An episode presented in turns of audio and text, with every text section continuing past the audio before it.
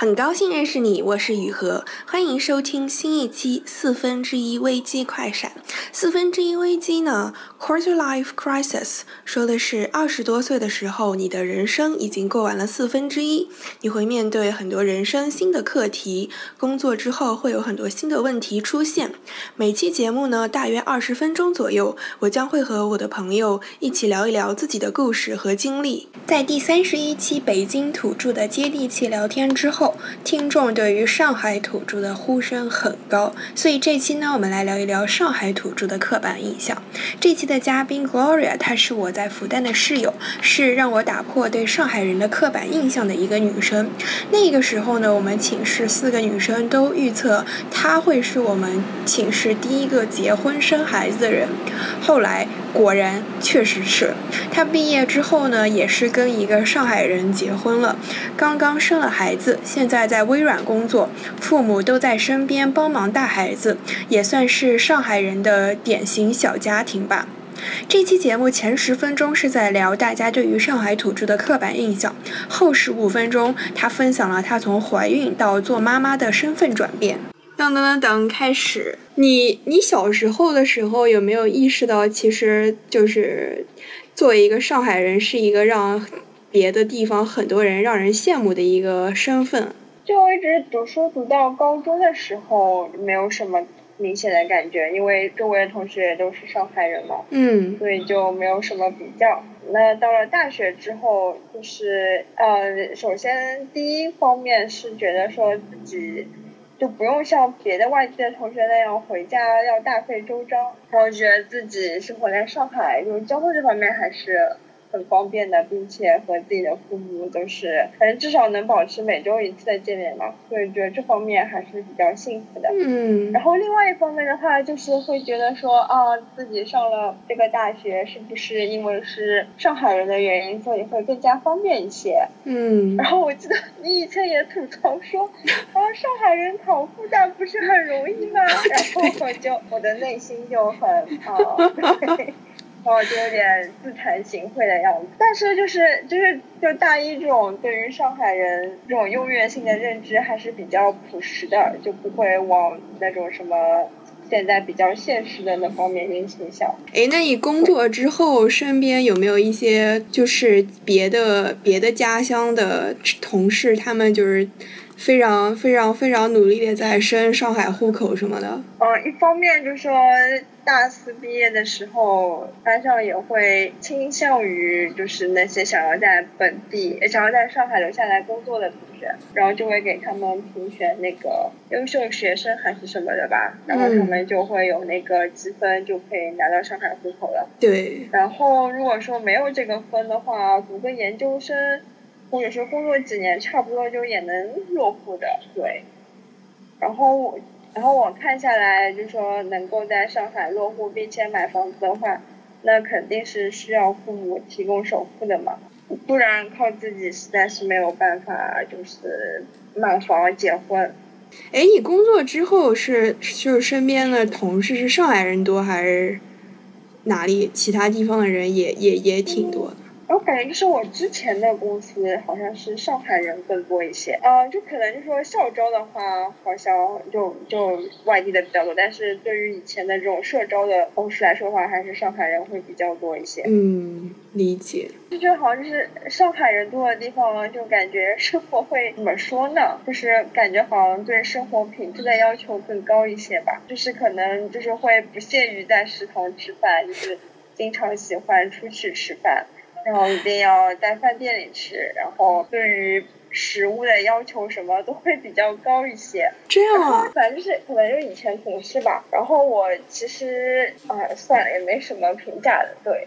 哎，那那上海人在上海工作，那不应该是就是家人都在身边，那不应该是就是很多人都是带饭，就是是呃家里人做的饭吗？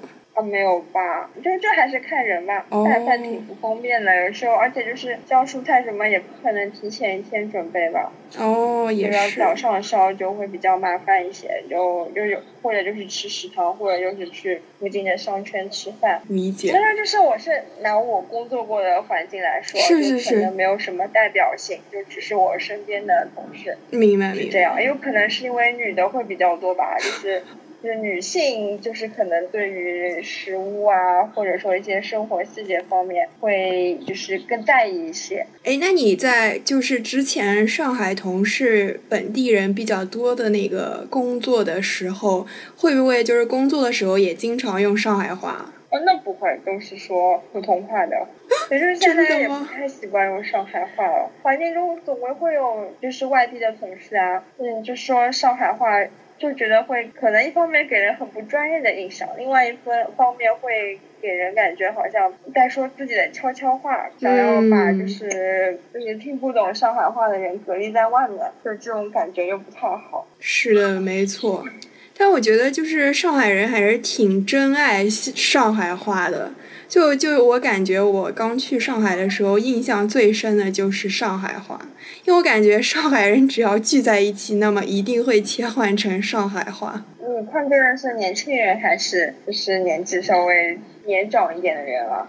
我我觉得年轻人也会，然后年长的人就更明显一些。比如说以前那个复旦的什么宿舍的阿姨啊，什么保安啊，还有超市的收银员，那他们不都是直接上上海话的吗？哦，那那肯定啊！他们小时候学校里又没有说要普及普通话，哦，这样。是我们小时候上学时候说要不，上海话。不过上海话的特点还是挺明显的，就是其实，在香港的上海人也很多嘛。然后我经常走在路上会听到一些游客或者是在香港的上海人，就是你从他们讲的那个话中就可以 sense 到说，哦，他们在说类似于上海话，或者是上海周边差不多的话。就是很多人就是从那个上海话 sense 到说，哎，这个人可应该是一个上海人。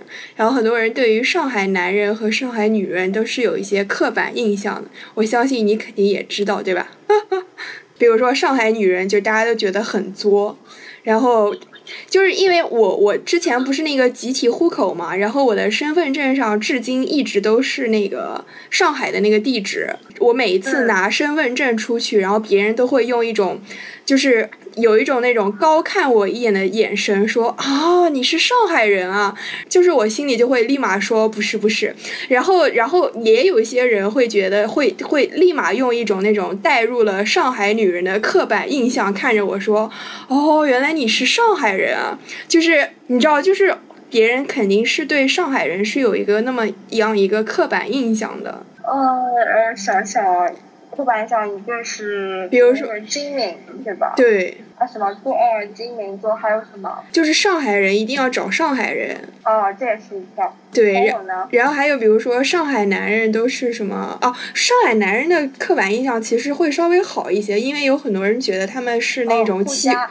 对对对，顾家，然后妻管严。对，可能会觉得上海男人小家子气，对吧？这也是一点。哦，好，哎，我可能要自己夸自己一下，因为我觉得我自己就可能不属于那种刻板印象中的上海女生嘛。我对我也觉得你不是，人以群分，所以能 跟我走的这个女同学也是，也是会比较性格方面比较大气的那种，对，所以好像那种作啊或者太计较的，我就自动不和他们来往，然后。我觉得好像没有什么代表性啊或者经历。是是是，我觉得这些也只是大家对于一个就是一类一类人的一个刻板印象吧，因为就是你说上海人人和人之间都是不一样的，对，以前你说什么，我觉得你不像一个上海人，对。我就觉得好像对我是一种赞扬。还有就是，我觉得去上海的呃印象比较深的就是上海有很多日本料理，然后很喜欢日货，然后有很多日本的公司和企业，就比如说像连郭敬明的小说里都都要写那些人是去什么一个日本的百货商店买东西。而且那在上海的那个湖北那一带，湖北虹桥那一带吧，好像有很多日本人住在那里，然后他们在那里有企业，然后会，所以就是日本人聚集比较多的地方嘛，所以那边会有日本的商场，然后日本的日本的餐厅。对，我也我自己也挺喜欢去那里的，其实。哎，那上海上海人家里是不是父母真的会要求说你最好还是要找一个上海人？一般传统观念上是这样，但是我以前同事一些上海的女同事，她们也找的是外地的，但是当然了，就不可能说一穷二白的那个，对吧？肯定是要么工作方面很突出，要么家里在买房子这方面肯定是能够给支持的。并且自己也是有有一定的能力的，对，所以这是我观察下来的现象。对，就说如果说不是上海人，那你那你一定要在别的方面会有一些补足。是一方面是说家里的支持，另外一方面说本人自己的学历啊或者工作能力这样。这个倒是放在哪儿都是这样的。哎，也是。嗯，然后上海有那个很有名的那个人民广场的相亲角嘛，就是父母举一块牌子说自己的。子女是什么什么什么样的条件？那个是真的有上海人在那儿相亲吗？啊，我去过一两次吧，然后就是一些大爷大妈会在地上举一些，呃，就是贴了很多牌子。或者说撑一把伞，伞上面挂着各种男性、女性的条件。然后我觉得这些人就是可能不一定是自己的家人吧，就是他手上收集了一些信息，然后在那里摆出来，然后供人供人观赏。反正我觉得就是条件什么的话都大相径庭。有哎，那你那你觉得就是你身边的这些同龄人们，他们真的会接受这种相亲这种方式吗？就我觉得这个还是看个人性格吧，就有些人的性格会更喜欢自己认识，或者说听朋友介绍，嗯，会比较抵触父母长辈介绍相亲这种方式。那有的人他可能自己，呃，对于想要快点结婚、快点，呃，快点安居乐业，也有比较强烈的意愿。那这个时候他就会比较接受相亲这一方式。前半部分听完了，下面进入新手妈妈的身份转变环节。在这里听下去的男生，你肯定是个好人。来了解一下你不曾经历过的世界。好，嗯，结婚之后你们是不是就是呃立马打算想生孩子的？嗯，对我来说是的，因为当时的话我工作上也不是很开心，我就一直想换工作嘛，所以说。我人生的计划是说，先赶紧把孩子给生掉，这样对我来说的话，嗯，找工作会更加方便一些。为什么你会觉得先生孩子会找工作更更加放心一些？呃，因为很多人会担心生孩子会占据。呃，很多时间精力对工作是有影响。为什么你会觉得要先生孩子呢？因为如果说我现在就换工作的话，一方面我对外的身份就是一个已婚未育的女性，对吧？对。那个其实找工作的话，确实是有一定的劣势的。然后如果说你换了工作的话，一开始肯定都要适应很长时间。那么你可能适应了一年，然后这个时候说啊，我要生孩子去了，就对自己的影响也有点负面。所以我觉得还是现在在这样一家已经待了四年多的公司，先把这件人生大事给做了，然后之后的话换工作会更加方便一些，然后就可以心无旁骛嘛。嗯，明白你的意思，就反正不如先变成一个职场妈妈的这样一个角色，别人对你的这个设定和预想已经比较稳定了，是吧？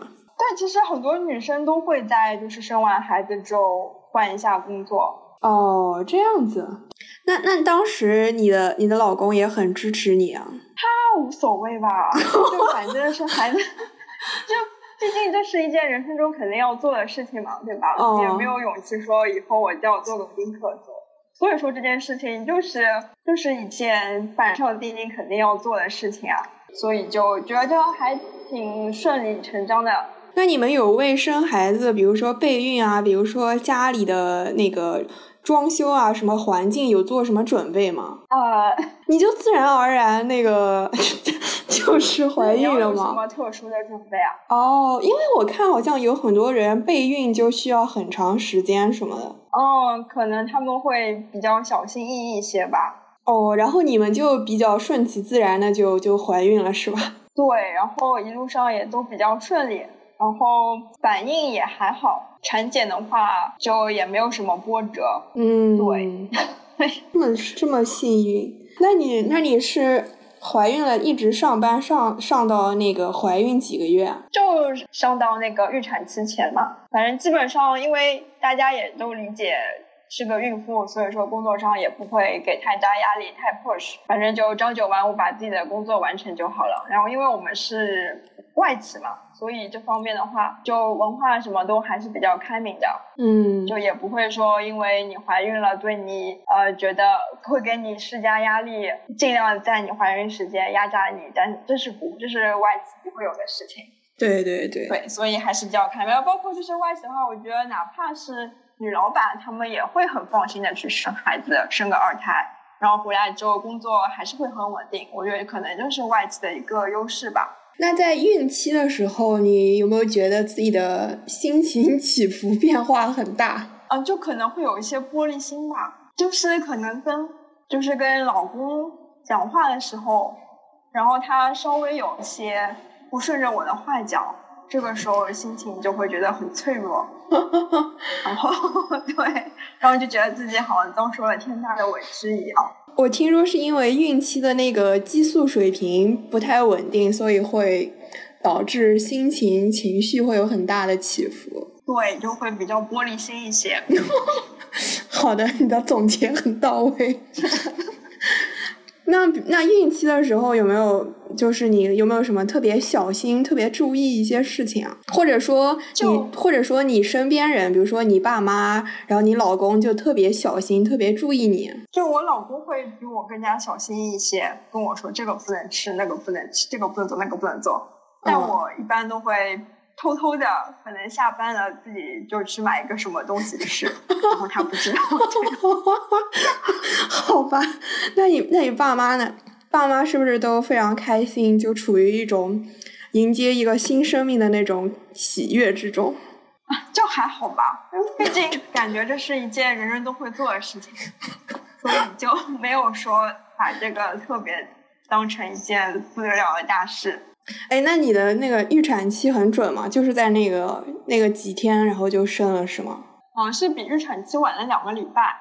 哦，那你当时有没有很着急？就是怎么还不出来？很着急，因为那个时候如果说没有在预产期两之后的两个礼拜内生产出来的话，就会要求去催产。嗯。催产的话，身心会比较痛苦一些，而且可能还没有办法顺产。如果不顺利的话，可能还要顺转剖，遭受两次痛苦，就那个时候我会心情很不好。不过还好，就是宝宝还比较争气，在就是预产期最后的两个礼拜，还是自己发动了，这样子我就不用再遭受顺转剖的风险。哎，那孩子生出来之后和他在你肚子里，你觉得你自己感受上最大的不同是什么？感受上的话，就是会觉得孩子很可爱。嗯，就是可能在没有当妈妈之前，我其实是一个对孩子无感的人。嗯，然后，并且在怀的时候还会觉得他出生以后是不是会对我的生活造成很多影响，我自己都睡不了懒觉。对。然后甚至会有一些些讨厌他，就是在没有生出来的时候。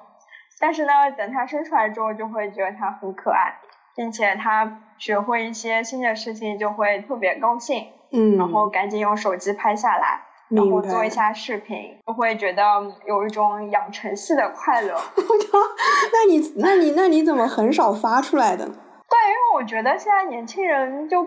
不会喜欢看别人晒娃，为了不让就是就是觉得这种快乐好像发在朋友圈就只是一个人的自嗨，然后 你发在朋友圈里可能只会让别人觉得讨厌，然后觉得这个人怎么那么婆婆妈妈，然后然后然后在别人眼里看来可能觉得你们家小朋友其实一点都不可爱，对，所以我觉得就这种东西自己看就 OK 了。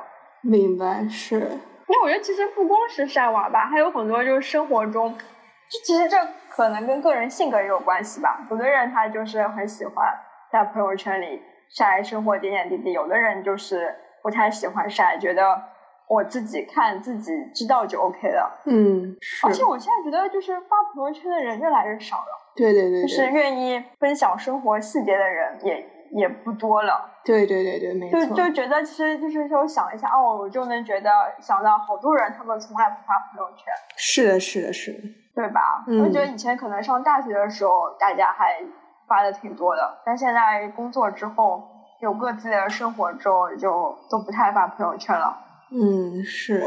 那孩子出生以后。你你爸妈是不是特别特别开心？就老人嘛，看到小孩都会比较开心。对，现在就是我设身处地想，以后我也会希望我的女儿快点生孩子啊！真的？为啥？来玩一下小朋友。呃，叫什么？那你和你老公在有孩子之后，在相处上有什么改变吗？改变的话，就是尽量让他有一些参与感吧。哦，对，这点很重要。就是可能有的女生就会自己大包大揽，然后觉得我能自己做就自己做，然后让让对方做的话做的又不好，反而更加糟心。但是我觉得在这种事情上还是要尽量的尽量的让爸爸更加有参与感。嗯。就算他做的不好，也要去让他做。嗯。做的不好，然后就慢慢改进。嗯。因为如果说不让他有参与感的话，他就会。一方面，他就是没有办法参与孩子的成长；，另外一方面的话，他也就会觉得理所当然，觉得这个事情就就不是我的责任。嗯，对，所以还是要双方都要承担一些事情。呃，那你那你老公或者说你爸妈有没有，就是好像把所有的目光和焦点都？关注在你的孩子身上，因为以前的话，因为大家都是独生子女，那可能爸妈都会更加关注你。但现在他们的焦点和目光全部都在你孩子身上，你会不会有点不舒服？这个还好吧，因为我觉得我们也都已经是 工作了好几年的成年人了，对吧？已经不是那种会和小朋友争宠的孩子了。哦，所以你们感觉你们家整个家庭的角色变化没有没有什么没有特别明显是吧？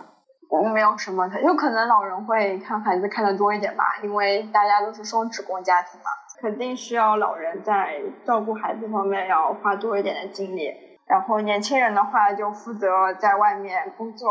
就是你回去上班之后和你之前产假的那几个月。嗯，是不是需要适应一些不同的东西？嗯，对，就是在产假的时候自己很空，然后也有时间能多和宝宝相处，并且自己也不需要去烦恼工作上的事情。嗯，但是如果说开始工作之后，一方面因为我公司非常的远嘛，每天上下班可能就要花掉三个小时的时间。真的？那所以说，对，然后每天很早就要起床，然后宝宝还在睡觉。外面工作完之后呢，回来之后也都已经七点多了，然后吃个晚饭，然后剩下的时间就是陪宝宝玩，不然这一天就实在是没有时间再和宝宝有亲子的时间了。所以一方面我觉得会逼迫着自己时间利用在效率上面更高一些吧。嗯，就可能如果没有孩子的话，就有些事情工作公司里没有做掉，还会磨磨蹭蹭的想。没关系，我回家晚上我还可以做。但是现在的话，就是没办法，我必须要在工作时间里把这些事情全都做掉。那你上班的时候会想孩子吗？这个其实还好，哦，因为就是真的上班，真的在用心工作的话，也不会想一些个人生活上的事情。你生完孩子之后，会不会就是突然加入了很多妈妈群？就是以前没有办法加入这些话题的。时候，然后现在突然全都可以参与这些话题了。对，然后就是我会选择加一些群嘛，然后包括公司也经常会有一些，就是怎么教育孩子的讲座，我也会比较关心一些。对，我觉得就是这些讲座的话都还挺好的。然后有的是教你怎么跟孩子一起阅读历史，有时候是讲怎么管教孩子，怎么样和孩子沟通。然后我觉得。很多东西并不光光是，就是亲子当中才用得到的。对对对。就比方说，我刚刚说到，比方说什么读历史啊，其实自己也可以读嘛。还有就是，还有就是，如何和孩子沟通的话，其实这种沟通的准则也是也是放之四海皆准的，对吧？不管是和同事啊，还是和自己的朋友啊，其实这些沟通法则都是适用的。所以我觉得这个过程的话，就是也是让自己，就是说扩展自己视野吧。哎，那你和你老公在教育孩子上有没有过一些什么分歧啊？分歧呀，我觉得最大分就是学区房的分歧吧。就可能我会希望小孩子能够上一个很好的小学，嗯，但是他的话就觉得就觉得顺其自然，就好像为了为了让小孩子上一个小学，然后全家。大费周章、打动筋骨的去买一套房子，然后甚至说是为了他什么租房子之类的，就好点得不偿失。对，所以说现在的分歧主要还是在这里。哦，那你们应该也会就是在这两三年之内把这个问题考虑清楚吧？好像也现在也不急着去考虑学区房吧？哎，但是两三年其实很快啊。嗯，是，而且房价涨得比你想象的要快。哎，不过上海房价现在是平缓了。那你们你们在讨论，比如说像小孩教育啊，比如说学区房这些问题的时候，会不会让你爸妈和他爸妈参与进来啊？这时候不会，因为我觉得我们现在已经，这应该是我们自己的事情了。哦。厉害厉害，很独立。就除非可能可能到了需要啃老的时候会应我他们。明白明白。需要啃老的时候就不会。明白明白，就是你们已经是一个独立的小家庭，你们要做出你们这个小家庭的一些选择，对吧？嗯。对对对对，我觉得这一点说的很好。对。哎，那你爸妈或者说他爸妈会不会在生孩子之后会？比以前要频繁的参与到你们家庭的一些生活事情上面。哦，这是肯定的嘛，因为我前面也说过，双职工家庭肯定要老人照顾小孩的，对吧？对。哎，那那那这样的话，就是因为我也看到很多电视上面演那个老人带孩子会跟年轻人的想法有一些不同。那有没有发生过，比如说长辈带孩子和那个你们的想法不一样的时候？我觉得，如果说你要问我这个问题的话，我可能不是一个很典型的例子。婆婆养孩子会比我更精细一些。哦，这样子啊。对，像我就是会很随便，觉得就是随便吃什么，吃的粗糙一点就粗糙一点，他们就会 特别精细，特别谨遵医嘱。明白明白。像我就觉得哦，就是我小时候反正也就随便这样跌跌撞撞长大了，然后也没有说一定要把东西都给都给弄烂弄碎，也就这么长大了。但他们就会非常尊嘱医生的话，所以就 是这方面我没有什么烦恼。那那月嫂呢？因为我听说请月嫂也是一个非常非常麻烦，要考考考量很久的事情，是吗？你说是月嫂还是育儿嫂啊？呃，都说吧。哦，觉得对，这个毕竟是外人嘛，就是外人再怎么样，还是肯定没有家里人放心嘛。嗯。所以我觉得，如果家里人力气上带得动的话，还是尽量会让家人来照顾。就是你说现在这种新闻上也很多啊，对不对？什么保姆。什么搞个什么事情，对吧？然后可能自己家人都有生命安全，然后有时候生活上肯定会有一些矛盾，嗯，但是很多事情你又不好说出来，然后只能憋在心里。而且现在就是感觉这种保姆、育儿嫂就特别金贵，对吧？是的，就是你还一定要讨好他，你不跟他搞好关系，你就生怕他在家里搞个什么事情。是，对。所以这方面的话，我还是会。更倾向于让家人自己带吧。听完了这期播客，你有什么想法或者评论吗？请在下面留言，或者去公号搜索“雨禾”。如果你觉得聊天内容对你的朋友也有帮助，请转发语音给你的朋友。你可以在苹果 iTunes、苹果自带播客 APP、Spotify、网易云音乐、喜马拉雅搜索“四分之一危机”，就能找到收听订阅这个播客。我们下一期四分之一危机快闪再见。